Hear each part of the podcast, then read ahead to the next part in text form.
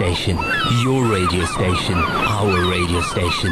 91.3 FM and 95.8 FM stereo.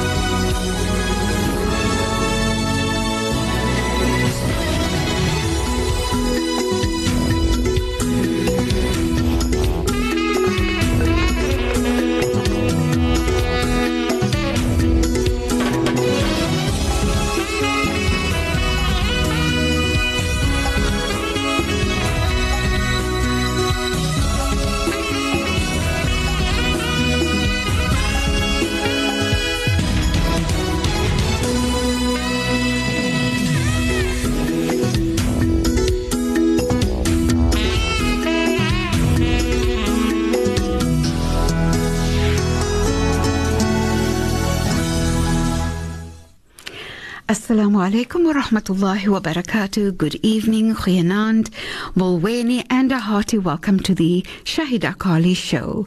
So I'm so excited because Wednesday luckily comes quickly, and before I know it, I can get a chance to speak with you and chat, and we can have tea together, and we can just have fun together.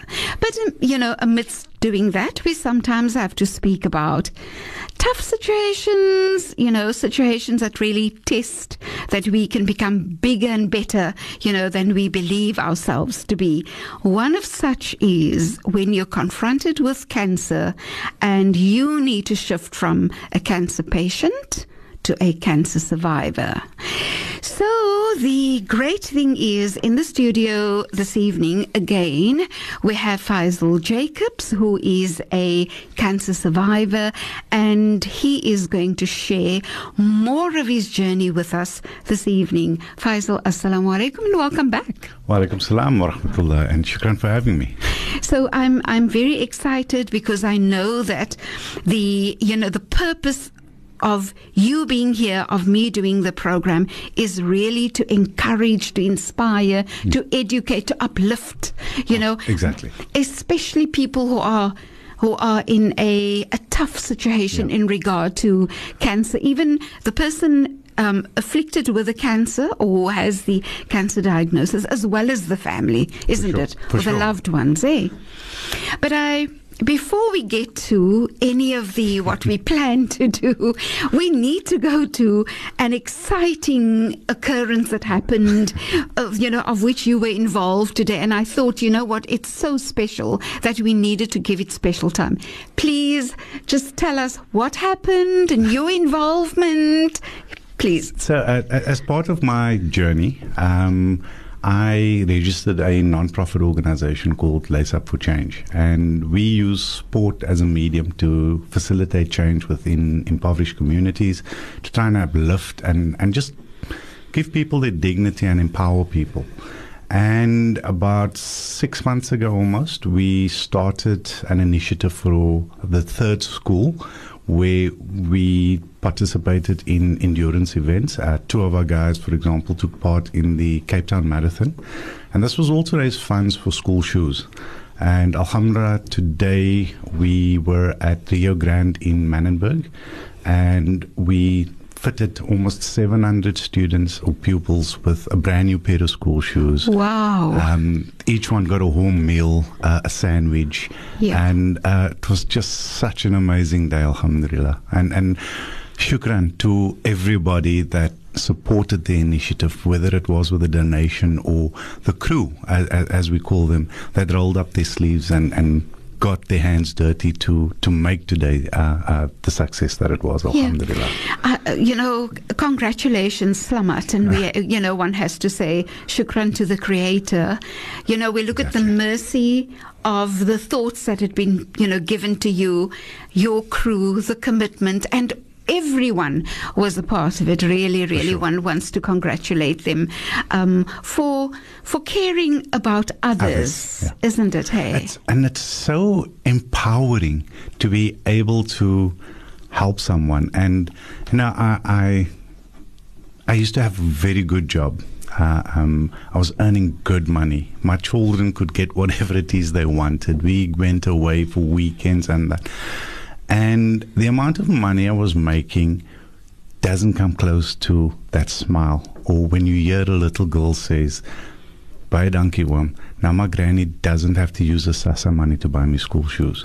Yeah. There's there's no amount of money that can do that. The the smiles and, and one of the greatest forms of baraka is that smile. Absolutely. Absolutely. And it is oh, it's just so uh, uh, heartwarming. Yeah, I, it brings back the thoughts. I was working at Alexandra Hospital, and I would have of my patients there um, who I. You know, the thought goes to a lady who used to come to me in wintertime and she would be walking barefoot. Mm. So I thought, um, you know, why? And I, you know, no, so these are all intellectually disabled um, persons. And in trying to get her to, to, get myself to understand why. So I took her to the ward because they would come to the building where we were. Mm-hmm. I took her to the ward and I asked her she needed to show me her shoes. And the shoes, if she had a size seven foot, her shoes was about size four. Wow. Seriously, I'm not exaggerating here. Ja, dit maak my mense hartseer. Baie seer. Jo you know. And I think also at that time, I mean, we adopted wards, and by Allah, the you know the support that we got, and we could also buy shoes for all the patients. And I mean, you, you had circumstances where a patient doesn't wear a panty. Hmm. You want to find out why, and the panty is too small; it hurts too badly. So ja, dit maak bitter seer, but the good thing is when you're able to change that, sure. you know. Yeah, it's lekker. It's a good feeling. It's a baie so, lekker feeling. Yeah, so I can absolutely understand. And what I just want to, and I know we're going to go back to where it started, but I just want to to ask you. So you would still have your challenges today, yeah. right now. You know, you would still have Correct. your challenges. What does a day like today do in relation to how you manage your own challenges? I, I think the biggest lesson for me is that, and and doing the type of work that we do within the community, there are people that are worse off. I mean, it, it sounds cliche. Um, it sounds, ugh, here they go again. But it really is. And the challenges that I face is nothing compared to what we've seen out on the streets. And, and I'm grateful. And every time I have to change a bag, and yes, there's times I get frustrated with a bag, with a leak when I'm out in public, or having to try and hide and conceal the fact that the bag is filled with air and the security in Pick n Pay doesn't think I've got something shoved down my pants over there. Um, it, it's it's so small in, in, in the greater scheme of things. Yeah. Um, and it's, it's daily, this bag and the stoma is a reminder that life in itself is precious. And don't take for granted the little that you perceive you have. Yeah. Uh, in fact, one of the questions, you know, on my way here or before the the uh, conversation that we're having now, uh, one of the con- the questions I had in my mind to ask you is what your thoughts are if anyone has a difficulty, a challenge. Now, given that for us our challenge would be sore, would be hard, would be heart sore, etc. But what your thoughts are in regard in relation to to try to think of someone who's worse off than you, and and what that would give you. I think my personal approach, and, and, and I said it last week as well, it's important to allow yourself to feel what it is you are feeling. But the ability to take that step back step out of your mind, so to speak, where you can have a look, a realistic look, because if you look properly, you will see an inspiration around you. You will see a reason to get up and dust yourself off. You will find a reason that, you know what, it's not that bad. So what you're saying is find the blessings. Find the blessings. The blessings are yeah. all there, and I, you know, we'll we'll get back to to that, um, and because I tie it so much into if at a time when it's really really hard, and you remind yourself of which of the favors of my Lord yeah. am I going to deny. But let's get back to so so.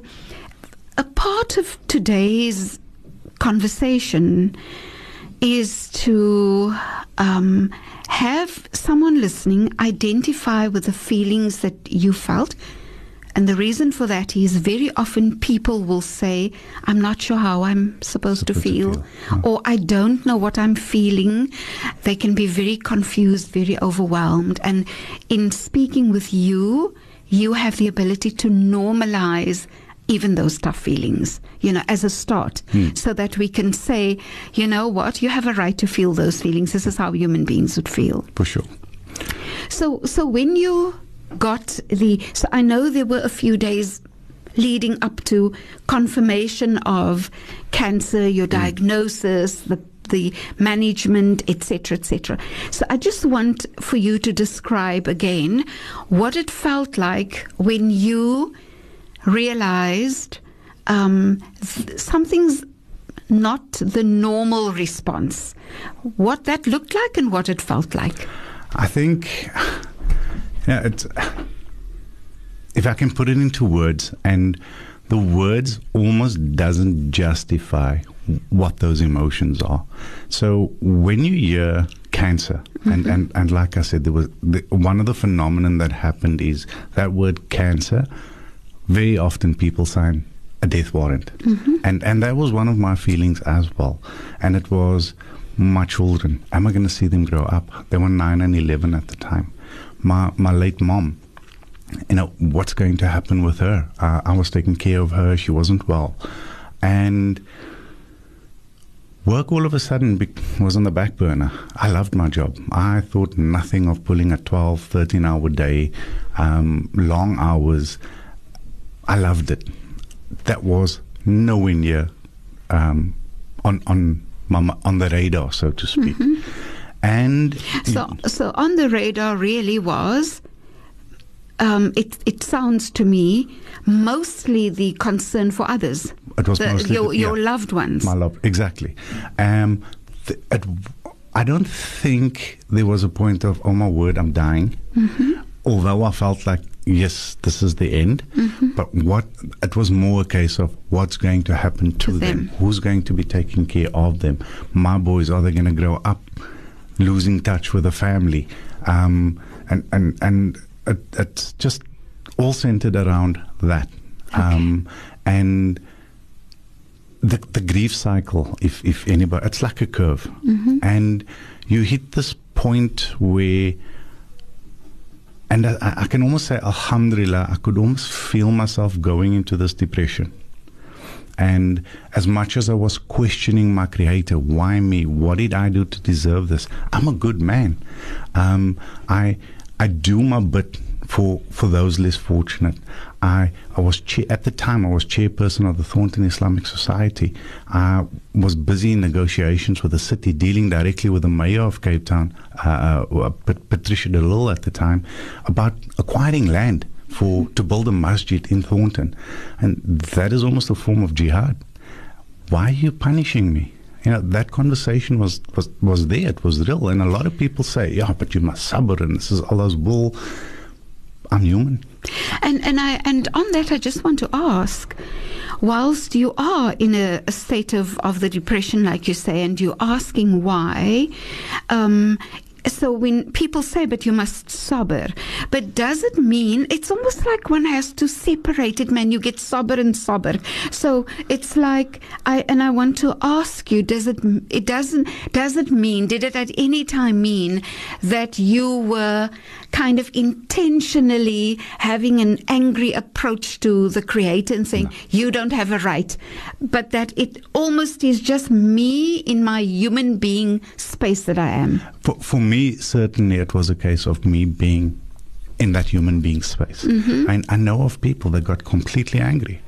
Um, and you can't blame them. And a lot of people are going to, but how can you say that? We are human. We all have our faults. And, you know, we, nobody's perfect. You cannot understand unless you've been through it. You mm-hmm. cannot understand the emotions that happen. And for me, again, the risk is suppressing what it is you are feeling. Okay. Because that bottles up. We we all had that mom that went, What are you crying about? I'll give you a reason to cry. Mm-hmm. Boy meets girl, they fall in love, they break up. The boy gets told, ugh, there's many women out there, or the girl gets told, men are all dogs. And, you know, suppress your feelings, suppress your feelings. And today we have a time where the, the levels of depression and suicides have has increased to an alarming level, and I believe it's because we're not allowing ourselves to People feel to what feel. it what it is we need to feel, because that's how we learn to process. Yeah. That's how well, we it's grow. a, it's yeah, it's a part of working through it. And I was just thinking, you know, if we can acknowledge that anger is one of the stages of loss. y- yeah. It's one of the stages of loss.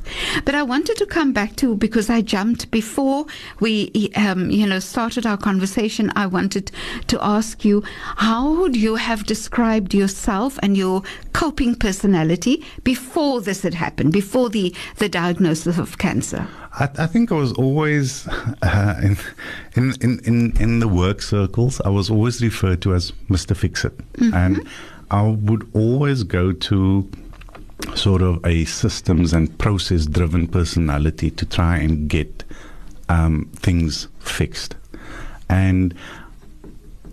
In, uh, in hindsight, it probably stood me in, in, in good Of course, stead. Be- because be- you would you would very quickly go to so what do I do? yeah. What do I, what do I need to do? Do and one of, one of the things I did is I started to Google, and the first lot of results came up, and I closed my laptop. Oh hell no! I'm not doing this. Um, you know, and, and and coming from an IT background. I know that on Google you will find a hundred pros to say that this Huawei phone is the best out there, and you'll find a hundred cons to say no, you don't. And it's the same in the medical side. And I thought, no, I can't do this. I, I can't put myself through this. And is that because there were uh, such a, a lot of contradictory information, Information, yeah. uh, which then confuses you? Yeah, I mean, Okay. part of uh, um, so if we we go forward, uh, uh, uh, sorry, Marv, just before I got to the diagnosis is confirmed, I saw myself as, as I'm in for a fight. I don't know how bad this fight is going to be. Um, we we got to wait on the cancer diagnosis, and the Friday came and it was confirmed. You got cancer. Now I knew I'm fighting cancer, but then the doctor says we don't know how bad this cancer is yet. Um, we have to do a CT scan, and so the shape starts forming in terms of what this fight is. Then it is it, it's sort of like looking at a blurred, very, very blurred image. You can start making out shapes, but you don't know what it is you're going to have to stand up against. Okay. And as So- things unfolded, And, and so I'd like you to hold that thought because we need to go into the uh, time for the Maghrib prayer. And I'd like you to hold the thought because the question I'd like to ask is, and what helped you through that time when, as a fixer, you need to know what the problem is and then there's an answer. Now you're in a space where you don't quite know. No, yeah. So please hold the thought. We'll be back after Maghrib. My radio station, your radio station, our radio station, the voice of the Cape.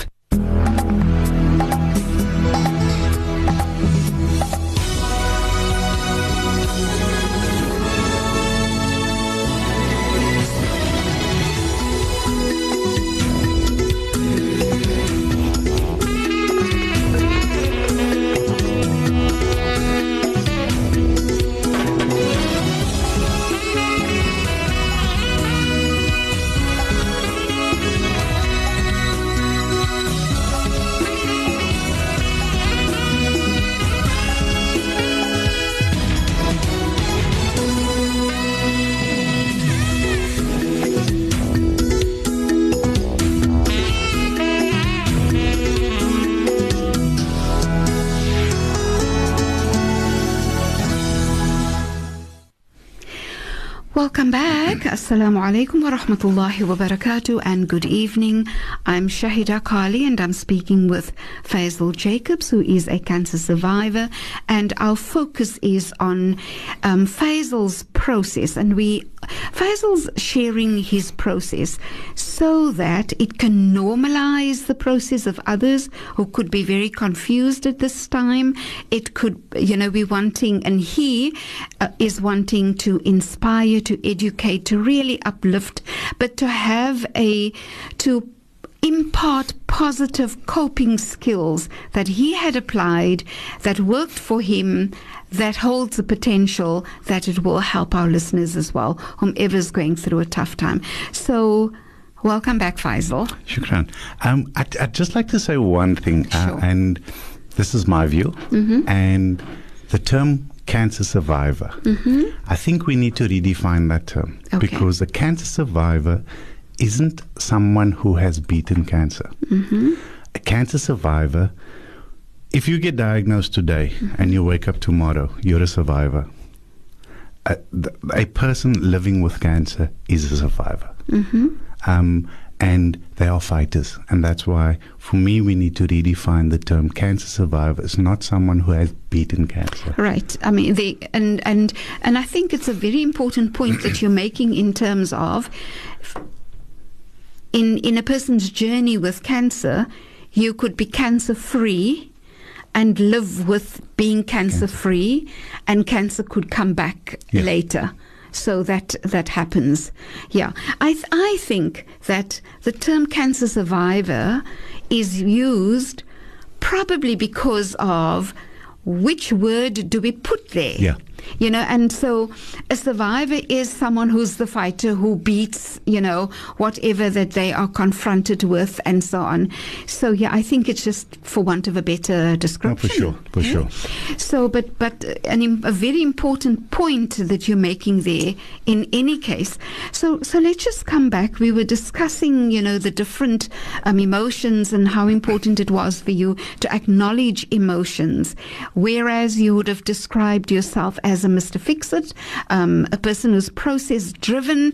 In that picture, a person could very easily deny, denial, suppression of feelings because you go as a habit quickly to, I To- need to yeah. fix it, you know. But you speak about the importance of acknowledging and feeling those feelings. No, for, for sure. It's, um, uh, as I was saying uh, off air a little earlier, I have. So I always think that the best way to describe things is through metaphors, and mm-hmm. and the same applies to feelings. Mm-hmm. And I will have. There's two places I like a lot that gives me a lot of peace and tranquility, and one is the beach, and the other one is the campsite. Mm-hmm. And when I'm facing a challenge that sits in my head, um, that that's consuming every thought of me, I have what I call a campfire. Okay. And- and that would look like what? It's me sitting around that fire, and I invite these feelings in. Okay. Come, sit down. Let us have a conversation here.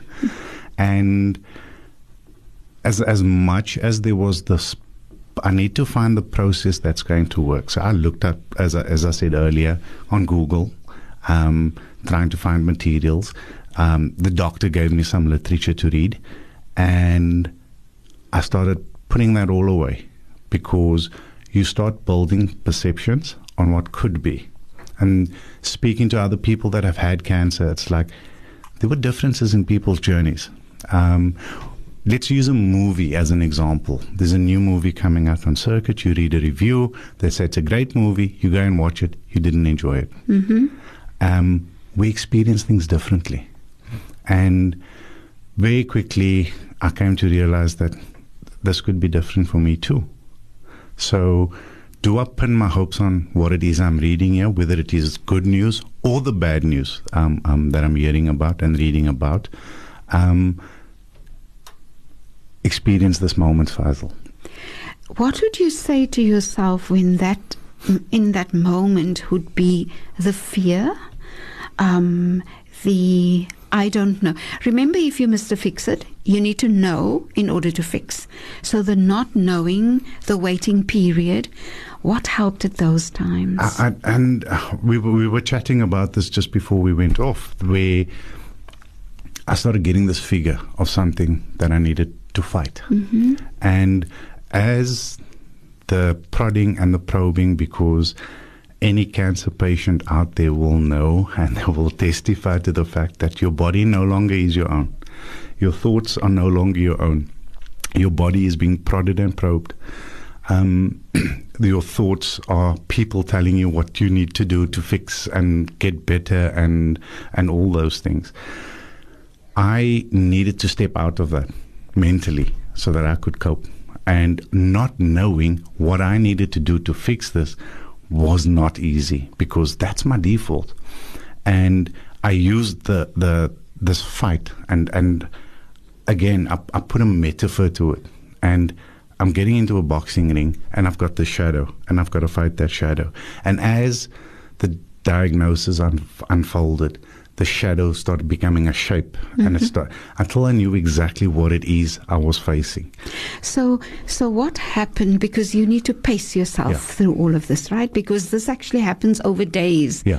you know, if not weeks as well. What helps you to cope with every day and going through that day? Did you, was it a matter of living? People will say, we take it one day at a time, but I know there are times when you have to take it one walk at a time, one, one moment at a time. What was your journey like for you? Um, on a many levels, it was frustrating. Um, I spoke to my family, uh, loved ones, friends, and it was a case of I am going to trust my creator. As much as I was questioning, I'm going to trust that my creator is guiding the medical team. I'm going to listen to every bit of info that the medical team is giving me. Mm-hmm. This is what you need to do to get better. This is the treatments that. So, so at some stage, like you said earlier on, you actually have to pull yourself away from everyone's comments and guidance en die ene sê sabber en die ene sê wees sterk en die ene sê maar jy moet doen soos sies Mona gedoen het en, en yeah.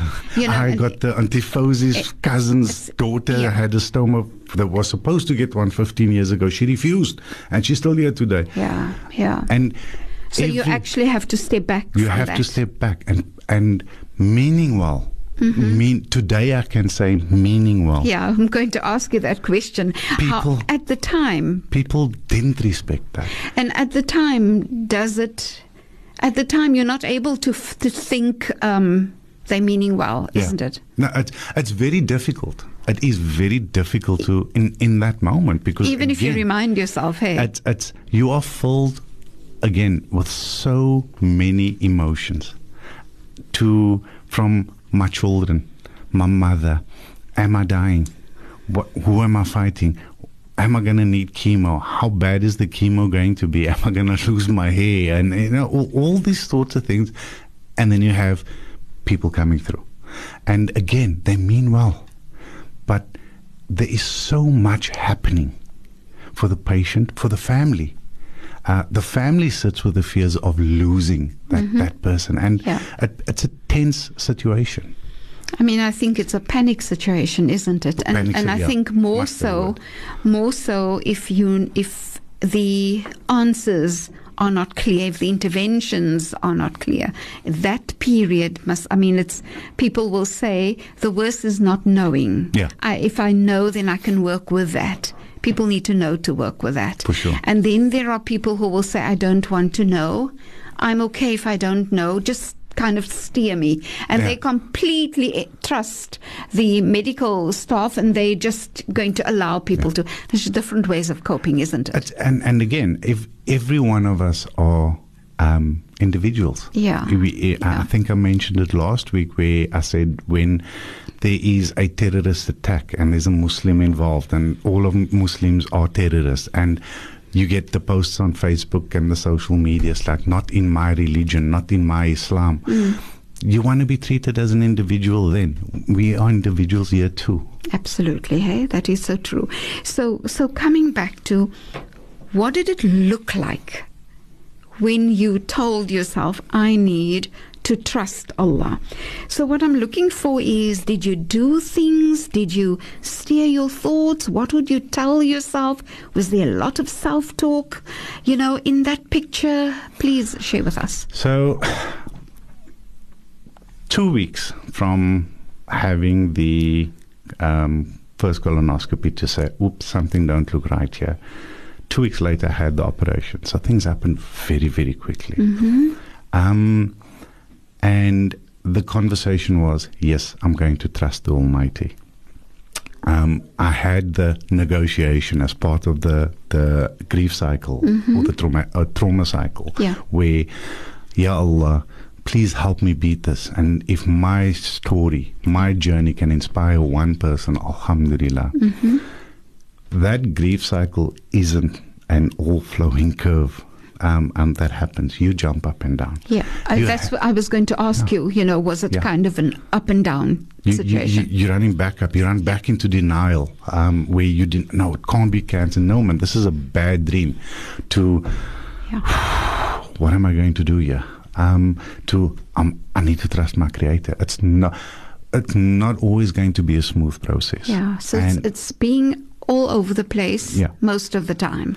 And it became very important to find that what am I going to fight for here? Yeah. And what helped me shortly after the surgery and you got the prognosis that alhamdulillah I didn't need chemotherapy or radiotherapy. We caught the the, the cancer very early. Um, I remember the oncologist saying, oh, "Your surgeon, Dr. Kassir, was uh, a little bit over the top here, and pardon the expression, he was rather anal, but he'd biopsied 19 different nodes in the area Wow. to make sure he got it all. Wow, it's stunning And- when you know that that the person um, was so thorough, isn't it? exactly. Wow. And and you know, even him during that first two weeks, I hated him. but he gave me this bad news. But today he's my buddy. I can only imagine. Um, and that was good news. And, and, and sharing this with people. And then the offer do you want to go and run the Chicago Marathon to raise funds for a pediatric oncology hospital being built in Palestine? And yes, not realizing it's five months later. But I found my fight. I found my reason to fight that was beyond my boys and my mom. So, so coming back to, and I can only imagine because I wanted to ask you now, the, the what were those reasons to fight? But I wanted to firstly ask you. Did at any time when you were trusting Allah, and and we know there's a cut-off time before you fall asleep with the anesthetics. There's there is the cut-off time. You go, don't yeah. go beyond that. So it's like my last need to be my shahada. My last need to be. I mean, you know, I think you know most of us go through that. But coming out of that, uh, because then the anesthetics take over. Um, when did did calm at any time settle inside of you? And let's hold the thought. We need to take commercial news. When we come back, we'll we'll get the response. Live from Cape Town, this is the voice of the Cape. The voice of the Cape. The voice of the Cape. The voice of the Cape.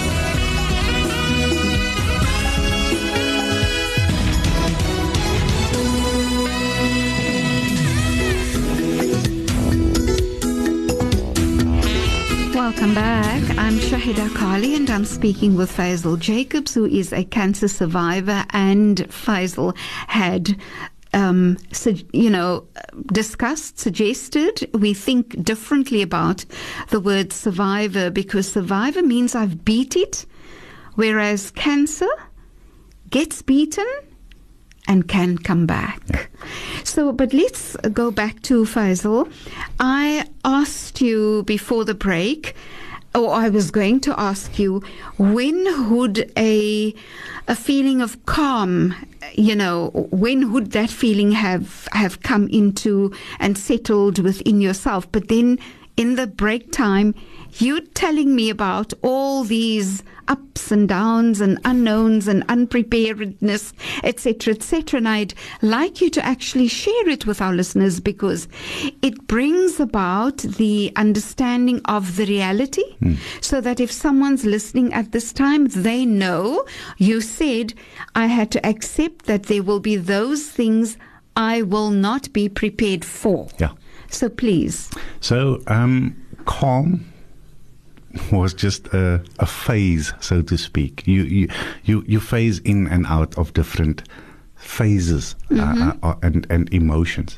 And if we take a step back to when I got confirmation of the diagnosis, and I'm sure I was there. I'm sure Dr. Kassir gave a beautiful explanation as to what it is I can expect with the surgery that's going to happen and so forth. But all I heard at that moment was blah, blah, blah, blah, blah, because it's confirmed. It's cancer. And that was foremost on my mind. Um, three days before the surgery. So the surgery was the Monday. The Friday, I met, um, it's my second wife now, um, uh, Sister Monica Frank. That's my stoma nurse. Um, an, an, an amazing woman. And again, I'm sure she did a beautiful explanation as to what life with a stoma bag is going to be like and what I can expect. And still, it was just blah, blah, blah, blah. I remember her showing me the bags. Yeah. And then she marked me up to where the stoma's got to be placed. Um, this is the point for, for the surgeon. And the Monday, waking up in ICU, um, the first thing I did, where's this bag? And I looked down and I lift the sheets and I freak out. There's this big, clear, almost as big as a black bag that you use in the bin, clear bag. And there's this green gunk coming out. And I'm like, no, Yeah. this is not what I remember a bag, and it was a lot smaller than this. This Yeah. is not supposed to be it. I freaked out. Um, then they calmed me down. No, this is just a temporary bag. We need to be able to monitor what comes out. Mm-hmm. And Monica told me afterwards. I, I said to her, uh, "Listen, you could have freaking told me about this thing." She says, Sure. "No, I did. Okay. Okay. No, I did." Yeah. Yeah. And you know, and, and in the hospital, I pick up an infection, um, and the it, it was the so the surgery was the Monday. It was the Saturday morning. The physio comes in, and it's a locum, and I've never seen her the whole week. Uh, she comes in, Mr. Jacobs, time for your walk, and I say to her, "Can we do this later, please? I'm really not feeling well." And her first, "Oh, all you men are such babies," and I was like. And I got up and we start shuffling, and I was the second bed from um, the toilet. And we got to the first bed, and I pointed. I didn't want to open my mouth. Yeah. And I, holding my hand there. Yeah. And she brings this little kidney bowl, and I just spewed all over. Yeah. And I just said to her, I guess I'm not a baby anymore.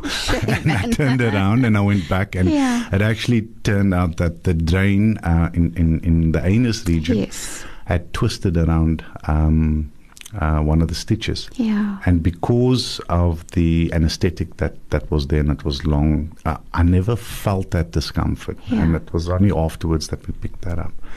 Um, then, uh, you know, things started happening. You, Yeah. you get discharged from hospital and you're home. You're in your own space. It's a safe space. Yeah. Uh, it's your private space. And the first time I need to change a bag happens, and I can't get this bag to clip on. I mm-hmm. just don't know how. And another freak out. Yeah. An- another moment. And the nurse had to come, and she showed me how, and then it became easier, and I'm calm. Yeah. I'm happy. I'm content. Eight weeks later, I go back to work. And three days at work, I'm in a boardroom. Uh, we're having a meeting. I get up and I'm too close to the table, and my bag gets caught on the edge of the boardroom table. And the bag pops loose, and stuff runs out. Yeah. And another freak out. And I quickly learned that, you know what? You're going to have to fix a lot of things you don't know about.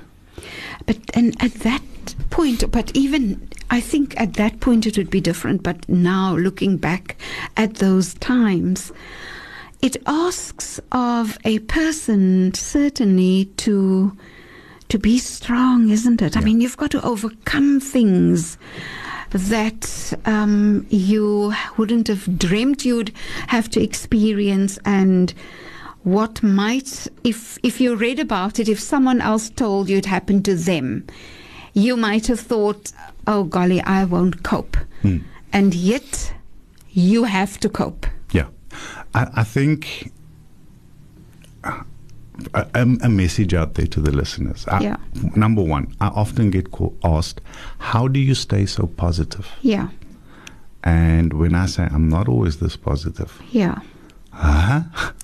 And again, I allow myself to feel what I need to feel. Mm-hmm. Um, you know, I, I, alhamdulillah, last year I remarried. Um, alhamdulillah and it, it was also something I never thought would happen again. I mean, who'd want to be with I'm a man sure. with, with, I'm with his bag? In fact, I in our next program, I would like us to speak about the now and going forward in terms of because my thoughts would have been.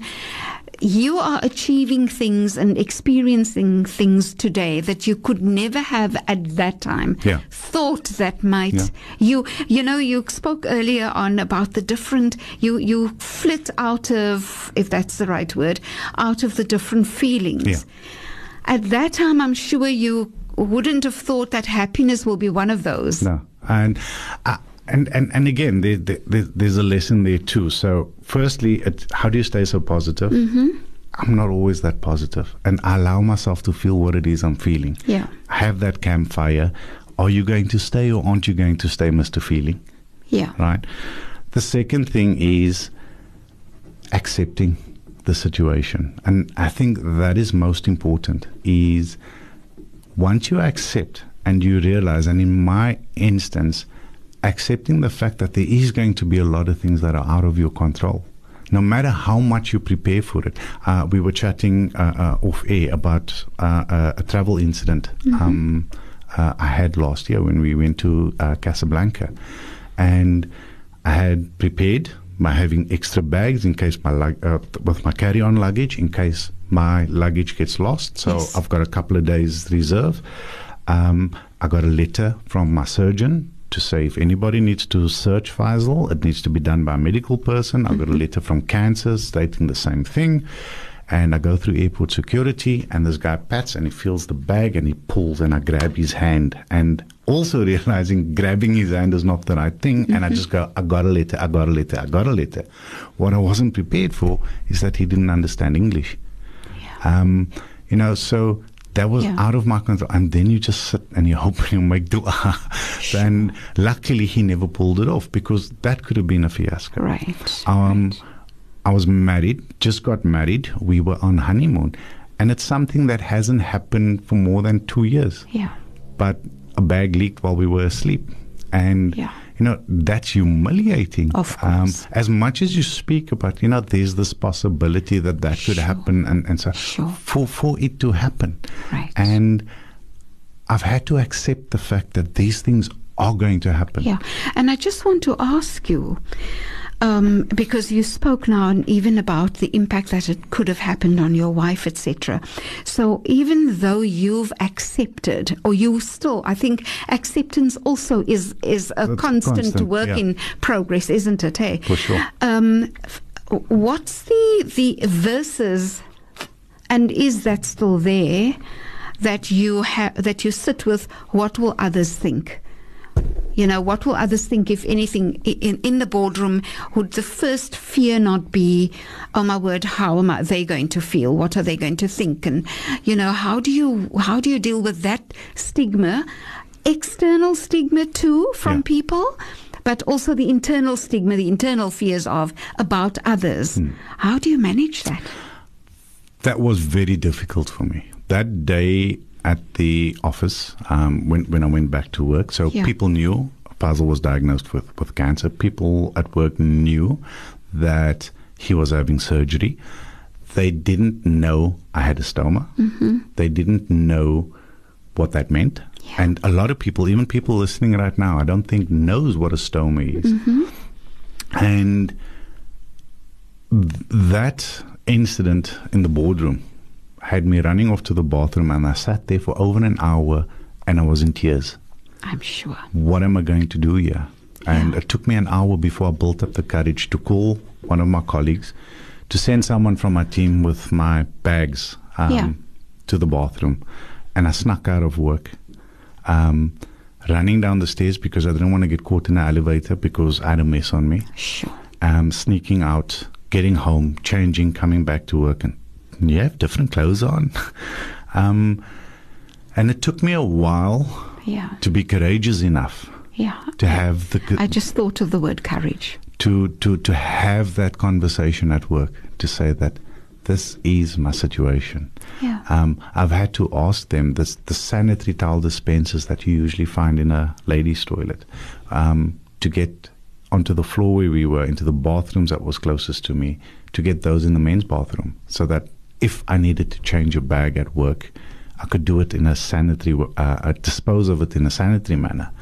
And again, I could only do this if I accepted my condition. It took me it took me a while. As much as I'm Yeah. putting my trust, there's this. Yeah. I've had to learn to, be, because as you're living, as life unfolds Mm-hmm. after the event, certain realities set in. Yeah. So there are things that happen that you are not. You cannot. There is nobody that can prepare you for it Absolutely. that you know it unfolds Yeah. and, and and that brings me to another message where you asked about being happy again and you know having that happiness my happiness isn't dependent on Yusra my happiness is dependent on me Mm-hmm. I'm the I'm the one responsible for my happiness. It's not put on to my children, onto friends or or, or, or my wife Yeah. we are responsible for our own happiness and together with the, the loved ones we become happy together Okay. So just and I mean I think we are we are about to, I think a beautiful point to conclude actually. Would you say that happiness acceptance courage and courage would be different. Almost the quality or the value of the courage will be different at different times. Yeah. it's almost like it can be a small courage moment or a big courage moment. That work situation would have been a huge courage moment. But would you still say and this is really a strong message for for ourselves and for the um, our listeners would you say that happiness is a choice that Yeah. you made that was it, that's exactly it. It's, I, I chose to be happy. I chose to accept the fact that i have the stoma. Um, i can't change it. Um, even even my late mom and, and, and this was stigmas that are faced out there. Why are you having this? I still get can't they do an anal transplant for you? And I've had to to some people I had to be as crude as as, as saying that okay so I have this anal transplant as you want, and keep in mind that the surgeon also had to remove part of the sphincter muscle. So I can't squeeze. You can, I can't. So do I have this stoma bag or do I wear a nappy? What are you going to feel more comfortable mm. with? And that that was the only way I could find to keep them yeah right. and, to keep them boundaried To, exactly. And establishing your boundaries is important. It, Yeah. it is important. And Yeah. because it's about you and your sanity. Mm-hmm. Uh, you need to take charge of your well being. And I, I ended up going to see a counselor to help me support myself. And it wasn't, it doesn't mean I was weak. And he, here's the weirdest thing of it all um, that counselor didn't help me really. I did all the work. But that- they, they, they guided me. Absolutely. I'm so I'm so happy that you just said it, you know, because it's the the help of the therapist or the counselor is about helping you to realize it's your journey. We're really just, you know, helping along and It's kind of guide, Yeah, yeah. it's it's really just the guide, but the work gets done by you. Yeah. And the important thing for me about that is taking ownership of by Allah. This is how far I've allowed myself to grow by Allah's grace. Alhamdulillah. You know, Alhamdulillah. And on that note, you know, we need to greet you, and we've con- you know concluded our session for today. Next week, I'd like us to look at we we haven't even touched on the support, hmm. the family, your children, your wife, Yusra's journey, um, you know, the where you're at right now. I mean, today's fabulous experience, but the marathons that you've encountered and those would be the things that you gave to you to give to others. And the importance of that connection. So, shukran, shukran, shukran again. we learn and we grow. And yeah, your, I can only stand and admire your courage, um, you know, really, and the choices that you've made that have gotten you to this point by Allah's grace. I I salute you for that, Faizel. So shukran for being a part of the program and really encouraging others because I think we can we I, I I'd like to think that although we're speaking about cancer, what we're actually speaking about the human process Yeah. when trauma hits you, when change hits you, when loss hits you. This is really a description of how we then how life unfolds, and we have to and we have to do life in that way, isn't And it? life is filled with the unexpected. I- Absolutely. I, say life is like a Verimark ad. If you call now, we'll also give you. That's a good one. Faizel, shukran so much and assalamu alaikum. Wa alaikum salam wa rahmatullah. So that concludes my conversation with Faizel Jacobs, the cancer survivor who is doing fabulous things. I'd like to think of him as an extraordinary person. Alhamdulillah, by the Creator's grace. Next week, inshallah, we will focus more, and this is about us growing from the experience that Faizel has, the life that he has walked and is still walking for the way forward in encouraging us to be better for ourselves and others. So stay with us, don't go away.